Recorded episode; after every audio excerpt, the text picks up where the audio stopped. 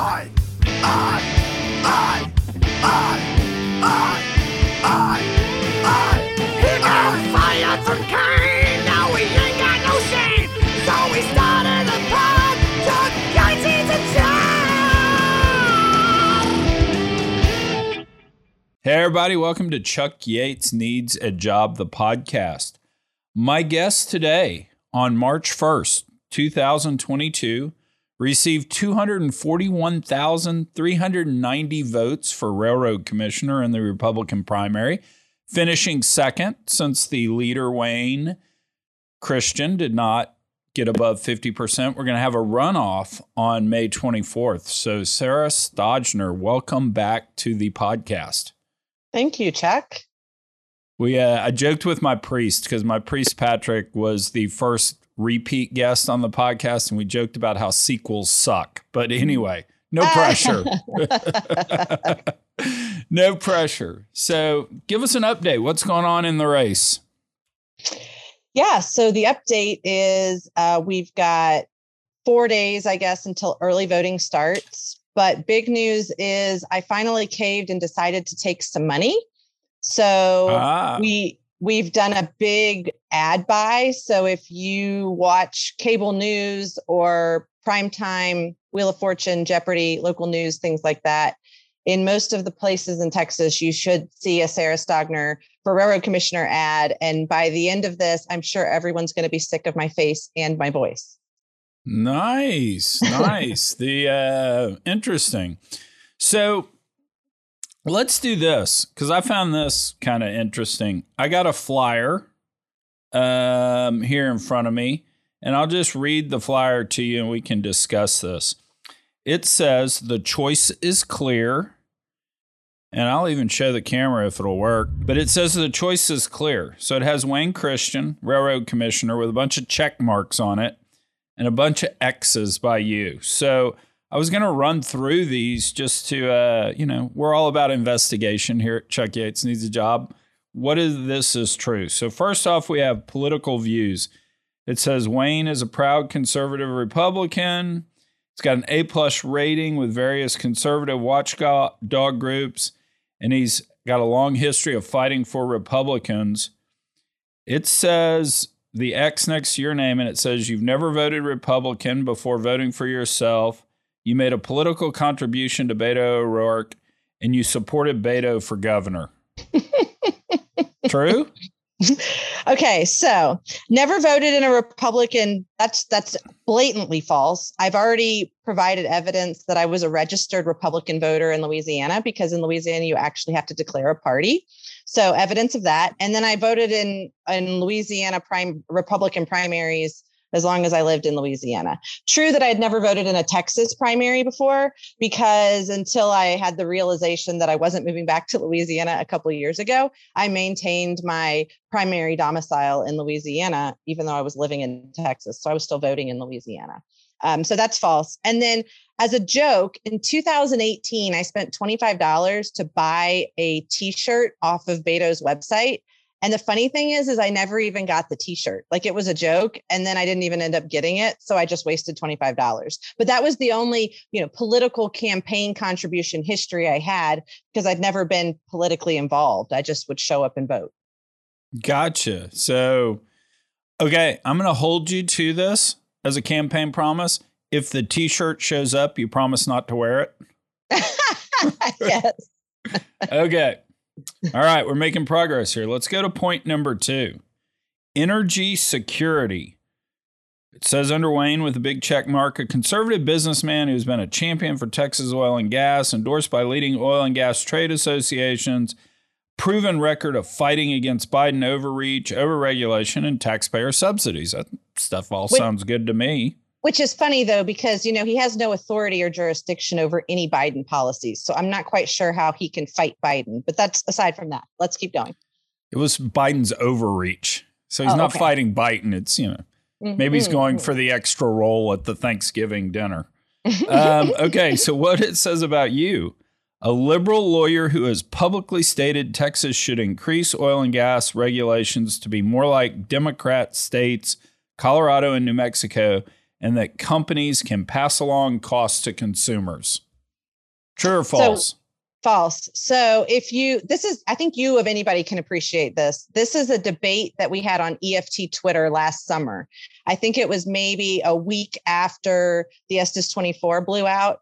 And um, I basically said, somebody said something and we could pull it up and, and look at it specifically but my intent was and the conversation was how do we how do we fix this stuff without screwing up like we did in New Mexico and Colorado, right? And I did say, well, how do people manage to operate? We pass it along, right? And and my my my main concern or the reason that I, I stated the tweet to begin with was let's take an honest look and maybe we can't make money at $40 right maybe our break even isn't $40 a barrel if if our break even is 60 because that's what it costs to be responsible operators then our break evens at 60 and i think we need to have intellectually honest conversation amongst ourselves of you know what does it actually cost to responsibly produce a barrel? And if some of that money needs to be going to asset retirement obligations in the future to make sure that we don't have orphaned wells then that's what we have to do as an industry to look at. And so yeah, it's all there. But no, I mean, I think you and, and those that have followed me know that I'm very much pro industry and don't think that New Mexico or Colorado have it right. Um, but Texas has some work to do. And the work we really need to start with is just enforcing the regulations that are on the books already. And I don't want to put words in your mouth, but that's time and time again when you and I've spent time talking on the podcast. Uh, we've we've hung out a little bit outside the podcast that's the vibe is hey we've got rules. Let's just enforce them let's start yeah. there. So okay. All right.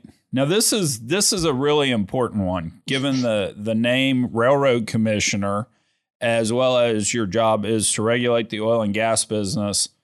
It says pro-life. So wayne has big check mark 100% pro-life. He's endorsed by various groups.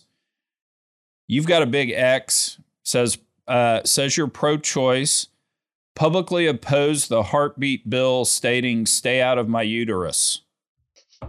So let's start with Wayne's. We, I actually posted uh, a few days ago, I think in 2011, he publicly stated that it was a war on birth control and that pro life was including a war on birth control. So that's his position. Okay.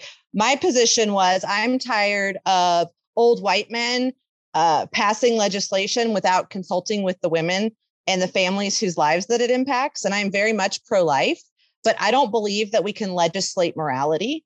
And I think as Republicans, we need to do a better job of making sure that no woman ever feels like that's a choice she has to make. And I think, right, like we've had this discussion many a times too, I think off the record and in various times is I don't know how we do that. And I don't, but we have to keep a separation of church and state. Just because I'm a Christian doesn't mean that I think that those need to go away, right? I think that that's very important. Um, but how do we make sure that no woman wants to make that decision? And I don't necessarily think that legislation, specifically this legislation, is the right way. Although I do think that the Supreme Court's leaked opinion is the right opinion, right? I think it's a states' rights issue. And I think that um, this is why you elect leaders that espouse your views that actually have jurisdiction over that. And I'm not running for Senate. I'm not running for House, right? I'm running to regulate oil and gas, interstate pipelines, and surface mining. And I don't have the answers, but I'm pro life and just don't think that the heartbeat bill is the way to go.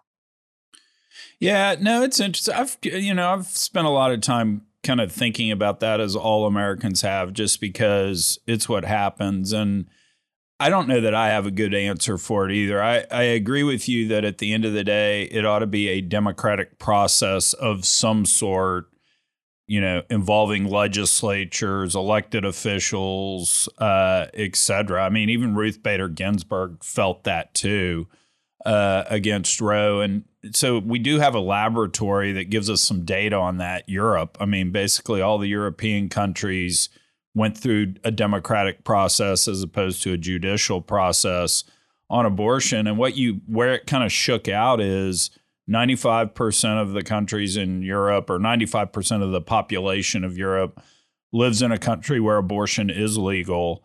It generally is legal for the first trimester, and then you get into restrictions beyond that. And that it was interesting because Bill Maher, the big liberal, actually said this week or last week on his program that he had no idea America's abortion laws were way more liberal than Europe, which they are. I mean, we we we have longer under Roe, we have a right. lot. So I don't know that I have a good answer for that, and that's why my podcast is about oil and gas as opposed to as opposed to political issues. So so uh anyway, let's go to the next ah the second amendment.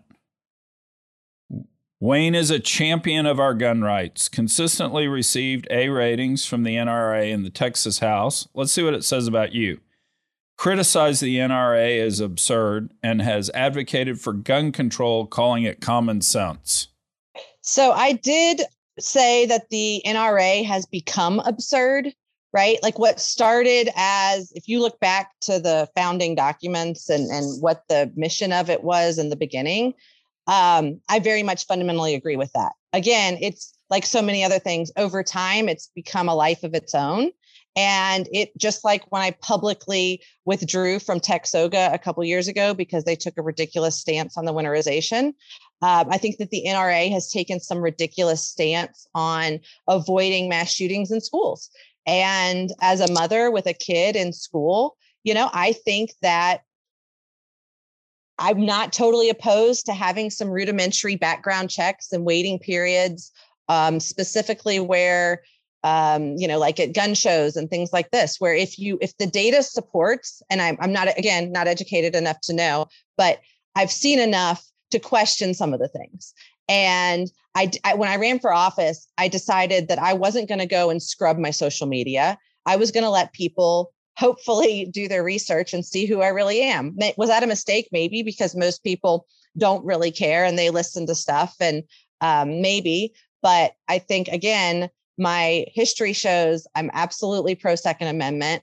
As far as assault rifles and weapons and things like that, I'm it's not like a oh, it's for hunting. No, it's for personal protection. And I think that we're getting on some of these other issues to the point where yeah, you're going to have to come and take it from me if we get to that point. So, um, but just because I question certain policies or challenge certain notions doesn't mean that I'm against something. I just want to engage in intellectually honest, healthy debate. Yeah, and, and, you know maybe so one day when Chuck Yates the job is actually a big real podcast we can do like Rogan does and have a fact checker there while we're talking. I believe so I may be wrong but I believe the uh, um, the background check was actually proposed by the NRA in the 70s. I mean that that's where it came from. That's how it even got into the discussion lexicon because of the NRA. So yeah, they have changed on that over time. The uh, at, at that point, uh, at that point, you know, gun control. I don't know that I have a good position to uh, discuss intelligently there. Anyway, but all again, right? right? Uh, all uh, none of these have anything to do with the the position that he has shown. I don't think he's qualified to have, or the position that I'm seeking. Right? Like none of this has to do with oil and gas. This is just pandering to what they think the polls say that most primary Republican voters care about. Fair enough. So, with that, let's go to the next one critical race theory. So, Wayne is opposed to critical race theory and believes it should not be taught in our classrooms. He gets check mark. You've got the X because uh, you support critical race theory and have and you've opposed the Republican efforts to ban it from our classroom. I'd like to objection. What is the definition of critical race theory? I've said that I just want to teach uh, real history and that after living in Mississippi for a couple of months last year and really learning about the invention of the steamship and how it impacted the slave trade, specifically on the Mississippi River and Natchez, New Orleans, all, all through there, um, and the history of policing and versus the history of the sheriff's office. And let's just say this I went to high school in Huntsville, Alabama. I had football teachers for history teachers, and I didn't get exactly the most accurate or thorough education on history in high school. And so as an adult, I've learned a lot of things. And I'm like, I don't think that they taught that in my high school. And I think that it's important that we give teachers and parents and kids an opportunity to engage in meaningful conversation and actually teach the truth and learn from it. And um, I think that, again, critical race theory is this buzz term that now everyone has a little bit def- different definition.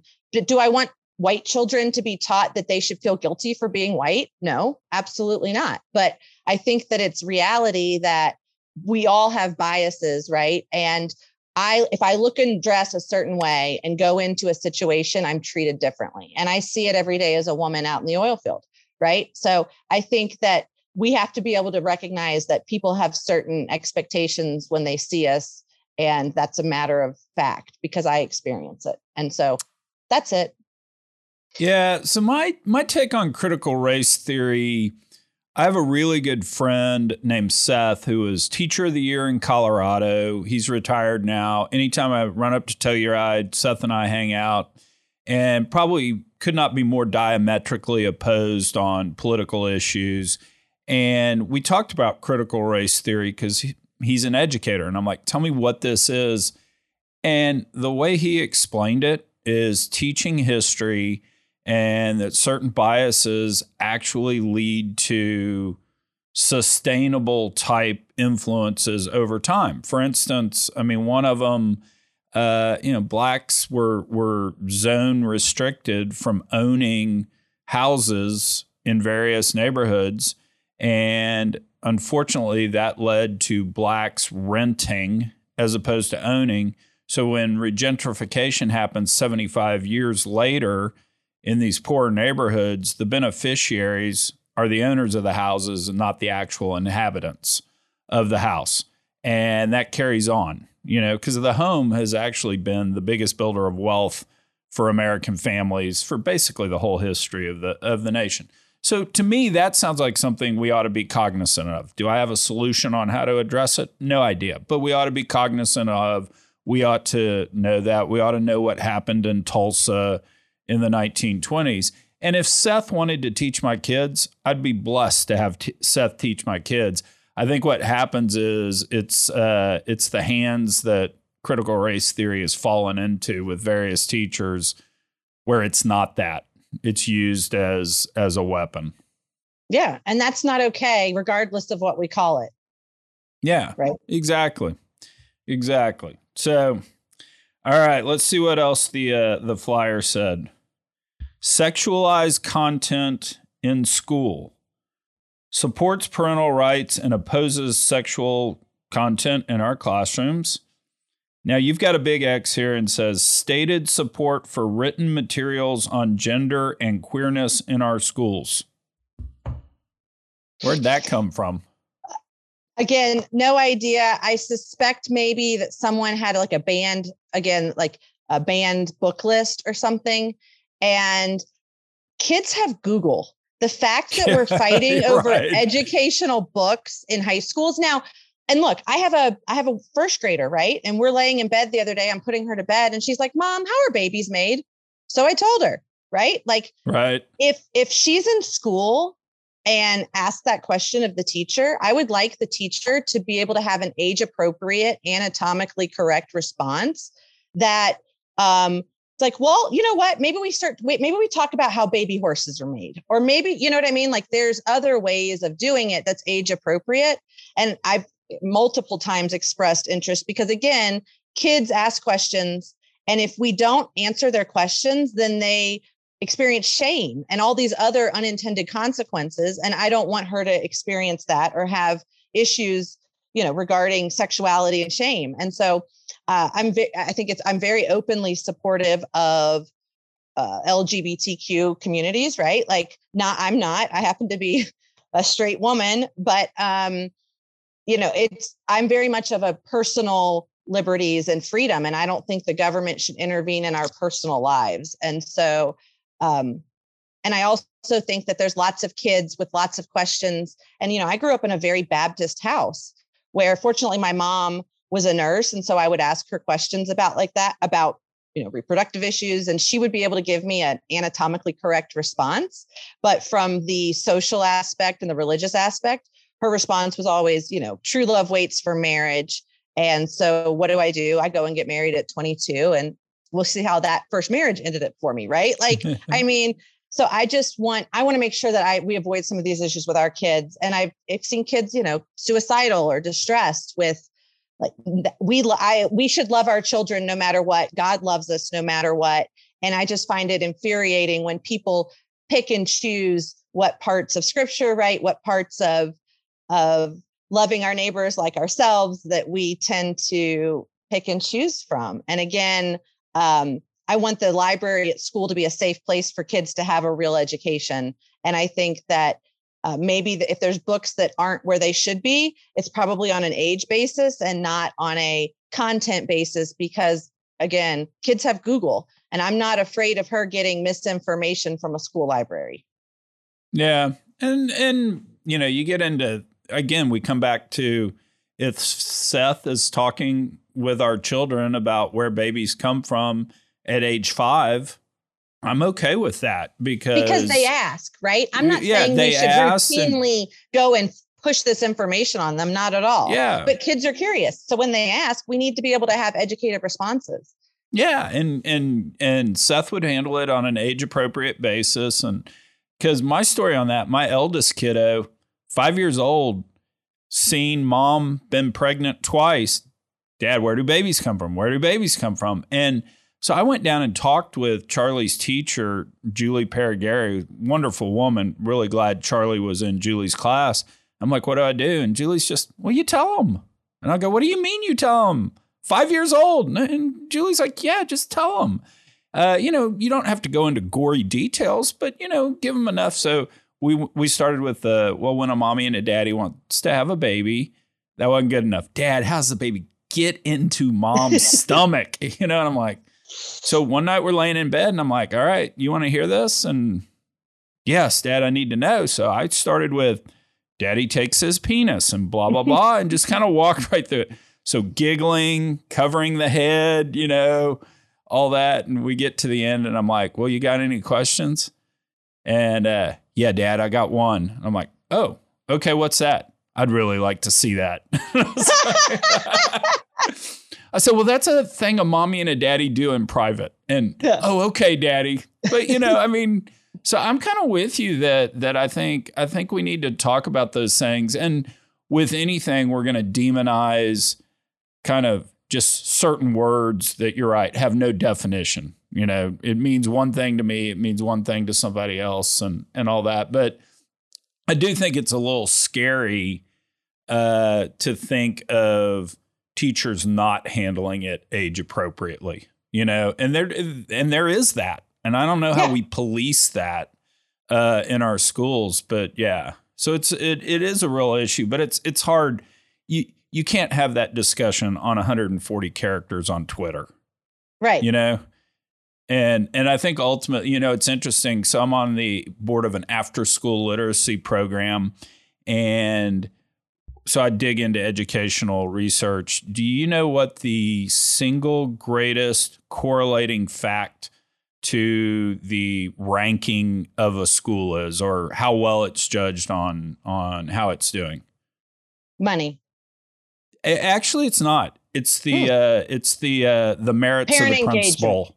It, it's oh. actually the merits of the principal and huh. uh, and and I, I didn't believe that either. But I, have read enough research that time and time again that scores really high as what separates a good school from a bad school. And I think one of the things we need to do in education is stop taking our greatest teachers and promoting them to principals because just because you're a good teacher doesn't mean you can manage people. And uh, right. uh, one, not that we're talking about regulating the oil and gas business, and we've gone off on a tangent on education, but I really do think public schools ought to have separate paths for principals and principal training as we go through, because that is because ultimately he or she on the front line is the one that's going to say, okay, Seth's a really good teacher. He's handling things age appropriately. Becky Lou or Bob or whoever the other teacher is just not. So. Right. Well, and you know, you say it's not related to oil and gas, but it kind of is because this is what happens in politics, right? We have people that run for politics in a smaller position. They get in, they make friends, they raise money, they share money, they get into a higher position. And then next thing you know, you've got a 70 something year old gospel singer regulating oil and gas of a state that, if we were a nation, would be the third largest producer of oil and gas in the world. And so, you know, I think it's a good segue into we just spent however many minutes going over this ridiculous list, right? And this is what voters are making decisions on. And so, my dilemma has been how do we get the attention of people to actually pay attention to what matters, which is oil and gas regulation. It's the future of our grid. It's the future of our economy. And I'm so tired of politicians politicizing and taking advantage of people's emotional responses to very important social issues, right? And weaponizing that in the political process. And at the end of the day, like the reason that I'm running commercials, the reason that I finally gave in and and set my ego aside was we've got to win this for the future of Texas, right? For the future of our economy, for my daughter's groundwater. Like I I that's not hyperbolic. I firmly believe that we are at a tipping point and we're seeing it with the insanity of federal policy, right? Like make up your mind. You want us to have more reasonably priced oil and gas? Well then stop shutting down pipelines, stop shutting down lease opportunities federally, right? And then on the state level, um like let's make sure we don't let a few bad actors who make really large political contributions do whatever they want and bully everyone else so that it makes the industry look bad when we lose power right? Like pipeline companies that have too much power operators that have too much power landowners that have too much power right? You've got these elite billionaires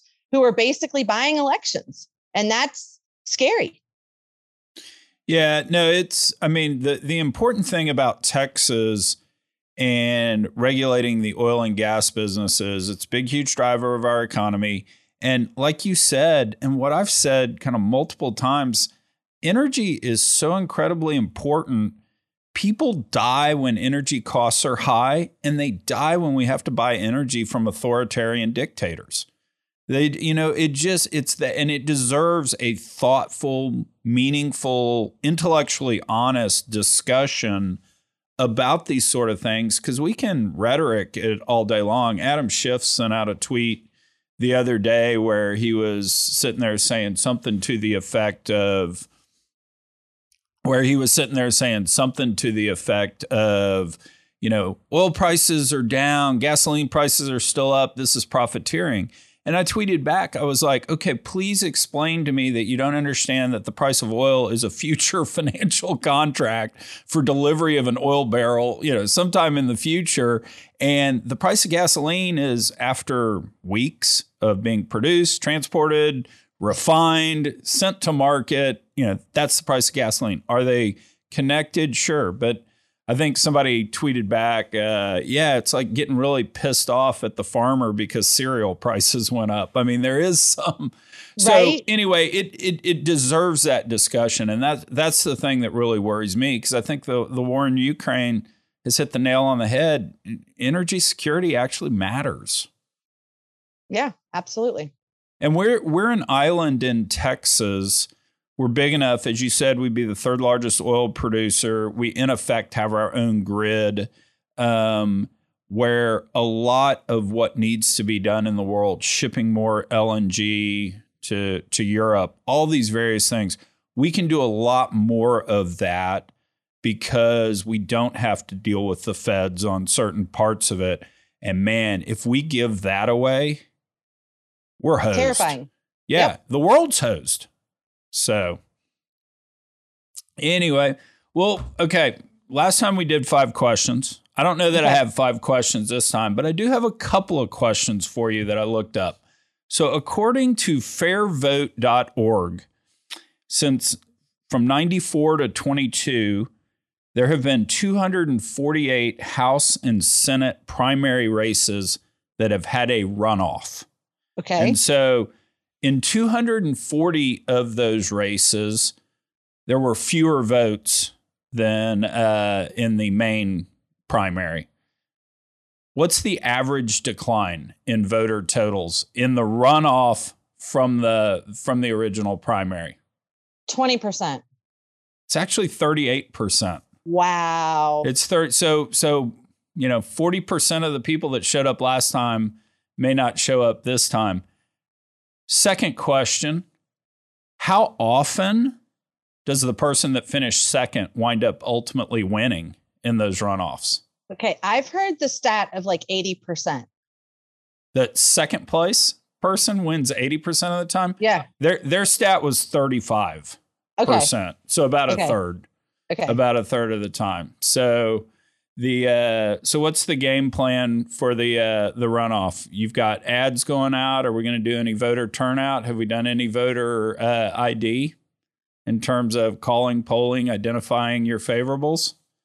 Uh, no, it's a crapshoot. I love it. I love it. Perfect. And so the final and most pressing question, I guess this will be question number three since I don't actually have five questions. Are we planning any more nudity before the runoff? No, we are not. But you know, you know, I I joked that how do we get people to show up? Can I like uh be like, hey, I'll send you a nice still photo from Humpjack if you send me a picture of you with your I voted sticker. And I haven't had time to research it. That may be like improper offering something in exchange for a vote. uh, You know, uh, and the last thing I need is to accidentally have another joke run afoul and give him more ammo to be like, look, you know. Um, Hold on, I just. I just I just Mhm. got an updated flyer that now has Wayne saying he supports all election laws and a big X Sarah Stogner agrees to bribe voters. right? Uh, oh man. So anyway, you were cool to come back on the uh, the podcast. I appreciate it. Um, you know, good luck in the uh, the runoff. I think um, the the the thing that impressed me uh, about your run, and I've I've said these couple of things before. One, way more smart. You're you're a lot smarter than people give you credit for out there, but I think you've done a really good job of refuting that narrative. I mean, you've been impressive out on the the the stump. And the second thing is this wasn't just a, a lark you did it on. You you know you've treated it seriously, albeit in the Sarah Stogner way. But you you've taken it really seriously because you believe, and uh, we need more of that in this world. Well, thank you. You know, it, doing the best I can, waking up every morning. And as cheesy as it sounds, you know, my daily meditation of like, use me for good today. Let me be a good example. And when you have no expectations of an outcome and you're true to who you are, I'm having fun, right? Like I'm I'm optimistic and regardless of what happens, like that's it is what is. And so I'm I'm really looking forward to May 24th. I really need people to get out and vote. But um, if I'm meant to win, I'm going to win. And if not, I'll figure out the next step. So just to rehash, early voting is when. May 16th through 20th. So that's early voting. The runoff is May 24th. And I read this today, so I'm up to speed. If you voted in the Republican primary, um, you're allowed to vote in the runoff. If you voted in neither primary, you can still come vote in the Republican runoff. Uh, you just can't have voted in the Democratic primary and then tr- come over to vote in the Republican runoff. Correct. Cool. Well, Sarah, Yeah. thanks again for coming in. Thanks. And if um, listeners are curious, I'll do an open invite for my campaign night party. Uh, DM me and I'll give them details. But we are going to have an event in Midland on election night, May 24th. So for the Midland Permian Basin folks uh, that are around, I'd love them to come and celebrate with me. Cool. Thanks. What did we not cover? No, I think that's it. Okay. Cool. Yeah. Well, your boyfriend Tanner said hello. oh, tell him I said hi. I will. I will. The um and uh and seriously, good luck. Thanks. Oh, tell him I'm I'm almost done with a book I'm gonna have for him.